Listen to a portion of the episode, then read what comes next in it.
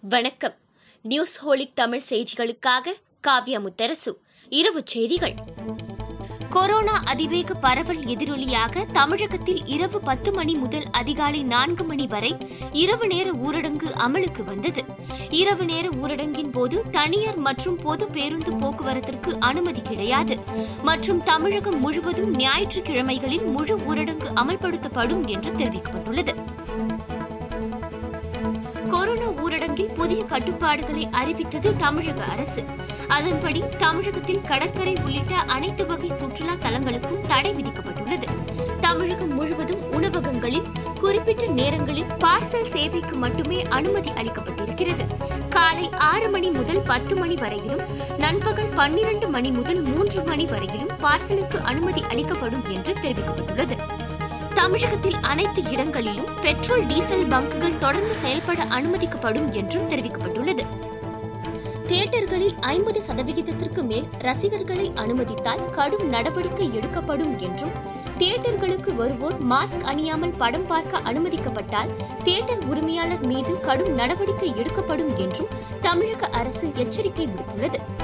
Tea கடைகள் ஓட்டல்கள் மளிகை கடைகள் காய்கறி கடைகள் ஷாப்பிங் மால்கள் ஜவுளி கடைகள் உள்ளிட்டவை ஐம்பது சதவீத வாடிக்கையாளர்களுடன் இரவு ஒன்பது மணி வரை மட்டுமே இயங்க அனுமதி வழங்கப்பட்டுள்ளது.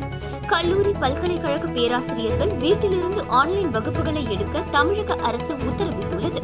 அரசு மற்றும் தனியார் கல்லூரி பல்கலைக்கழக தேர்வுகள் ஆன்லைனில் மட்டுமே நடத்தப்பட வேண்டும் என உத்தரவு பிறப்பிக்கப்பட்டுள்ளது.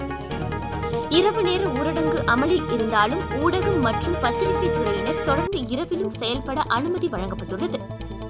இரவு நேர ஊரடங்கு அமலானாலும் அத்தியாவசிய பொருட்கள் உற்பத்தி மற்றும் விநியோகத்தில் தொடர்ந்து ஈடுபட தடை என்று அரசு தெரிவித்துள்ளது. ஞாயிற்றுக்கிழமைகளில் அமலாகும் முழு ஊரடங்கின் போது இறைச்சி கடைகள் மீன் மார்க்கெட்டுகள் காய்கறி கடைகள் மளிகை கடைகள் உள்ளிட்ட அனைத்து கடைகளும் செயல்பட அனுமதி கிடையாது. ஞாயிற்றுக்கிழமை முழு ஊரடங்கின் போது தியேட்டர்கள் ஷாப்பிங் மால்கள் செயல்பட அனுமதிக்கப்படாது என்றும் மீறினால் கடும் நடவடிக்கை எடுக்கப்படும் என்றும் அரசு தரப்பில் தெரிவிக்கப்பட்டுள்ளது.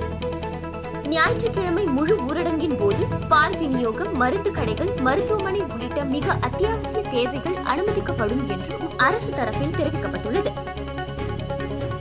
தமிழகம் முழுவதும் கோடை காலங்களில் நடைபெறும் சிறப்பு பயிற்சி முகாம்களுக்கும் தடை விதிக்கப்பட்டுள்ளது.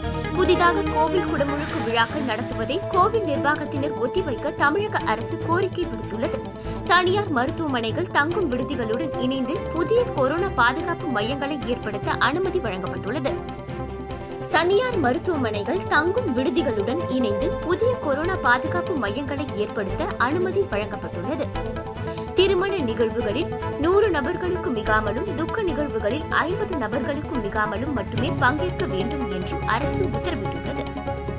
பொது இடங்களுக்கு வரும்பொழுது மாஸ்க் கண்டிப்பாக அணிய வேண்டும். மாஸ்க் அணியாவிட்டால் அபராதம் விதிக்கப்படும் என்றும் பொது இடங்களில் தனிநபர் இடைவெளியை கண்டிப்பாக கடைபிடிக்க வேண்டும் என்றும் அரசு தெரிவித்துள்ளது. தமிழ்நாட்டிலேயே ஆக்சிஜன் உற்பத்தியை ஊக்குவிக்க உடனடியாக அனுமதி வழங்க நடவடிக்கை தமிழ்நாட்டில் ஆக்சிஜன் உற்பத்தியில் ஈடுபட முன்வரும் தொழிலகங்களுக்கு உடனடியாக அனுமதி வழங்கப்படும் என்றும் அரசு தரப்பில் தெரிவிக்கப்பட்டுள்ளது.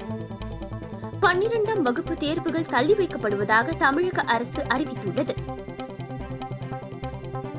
பன்னிரண்டாம் வகுப்பு தேர்வுகள் தள்ளி வைக்கப்படுவதாக தமிழக அரசு அறிவித்துள்ளது. இத்துடன் இந்த செய்தி தொகுப்பு நிறைவடைந்தது. நன்றி வணக்கம்.